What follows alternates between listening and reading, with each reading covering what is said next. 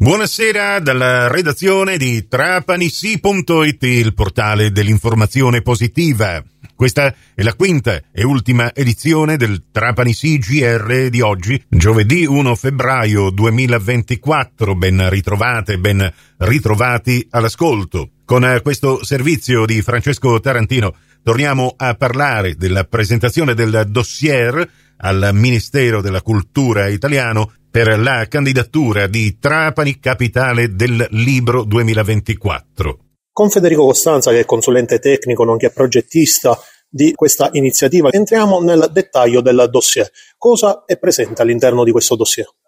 Ma questo è diciamo, un dossier che raccoglie in realtà un percorso appunto avviato già anni fa, quindi c'è già un, tutto un laboratorio di coprogettazione sul territorio trapanese che, che data in realtà dal 2000, da quando l'assessorato regionale dei beni culturali ambientali e istruzione pubblica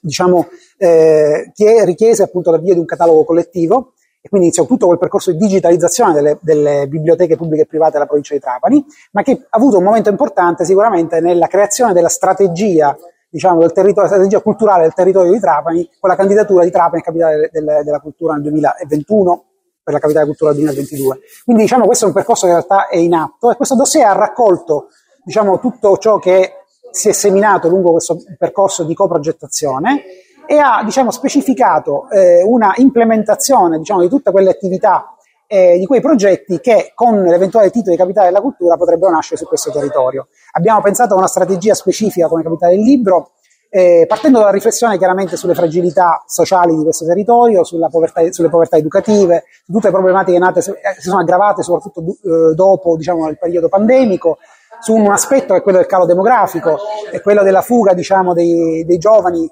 eh, da questo territorio, ehm, ma ragionando sul fatto che le dinamiche appunto di questo territorio sono dinamiche ancora molto importanti, l'associazionismo, la, la voglia di, di, di, creare appunto una rete tra tutti i soggetti, e le istituzioni, gli enti pubblici e privati. E quindi proprio su questi elementi abbiamo costruito un percorso strategico che ha diciamo quattro assi, quattro direttrici, che è appunto quello della partecipazione, la partecipazione diciamo eh, attraverso la rete delle biblioteche del Trapanese diciamo, c'è già un percorso appunto di collaborazione tra enti, istituzioni, scuole, enti pubblici enti privati eh, attivo, eh, un, l'inclusione sociale, il secondo asse strategico, quindi non lasciare indietro nessuno, ma soprattutto abbattere quelle barriere che di fatto impediscono eh, non solo la fruizione delle, diciamo, delle, dei servizi del libro, delle, de, eh,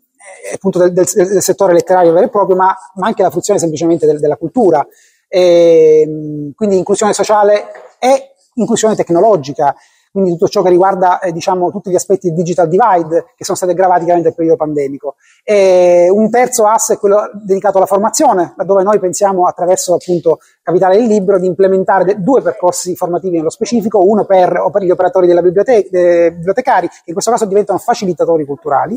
e un altro per creare nuovi fundraiser della cultura, quindi, eh, quindi, si pensa a dei corsi di specializzazione proprio in questo, in questo, ambito, per creare cosa? Per creare dei nuovi professionisti della cultura, per creare consapevolezza nei giovani e pensare che in questo territorio in realtà le opportunità si possono creare anche professionalizzando e innovando i processi. Infine l'ultimo diciamo, asse strategico è quello sulla diversità culturale, la presenza sul territorio di una popolazione comunque ancora variegata, di una presenza di comunità che qui si sono stabilite e integrate. Il Mediterraneo è uno spazio fluido, uno spazio di, di, di, diciamo, di, di emigrazione, è uno spazio anche di immigrazione e quindi pensiamo a degli eventi specifici come, quello, come dei festival, delle iniziative culturali che parlino di cose, delle diaspore, parlino delle, delle letterature della diaspora. Sappiamo come in realtà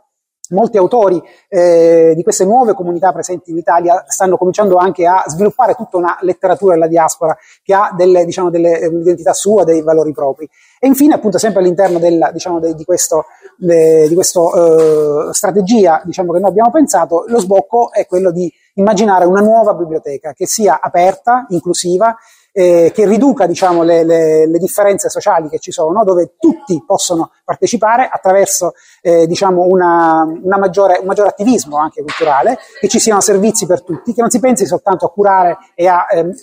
diciamo, garantire il patrimonio bibliotecario, ma che la biblioteca sia veramente uno spazio aperto dove si possa fare di tutto, che, po- che raggiunga, dove non devono essere lettori a Uh, diciamo, ad accedere, ma deve essere biblioteca e deve arrivare ai lettori, deve, deve, fondamentalmente recuperare i lettori sul territorio. Questo è un po' diciamo, il nodo del nostro uh, dossier. Grazie mille Federico Costanza, a presto. Grazie a voi. Le altre interviste realizzate da Francesco Tarantino sull'argomento che vi abbiamo già proposto nelle